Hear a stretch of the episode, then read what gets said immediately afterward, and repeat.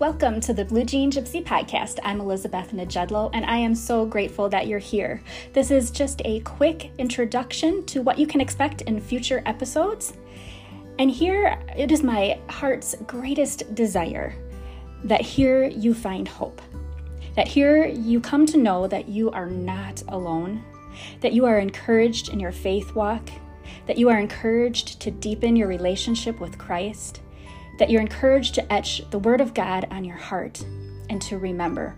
Remember where God has brought us from, who He truly is, who we are in Christ, how He has provided in the past, and that He really is all we need.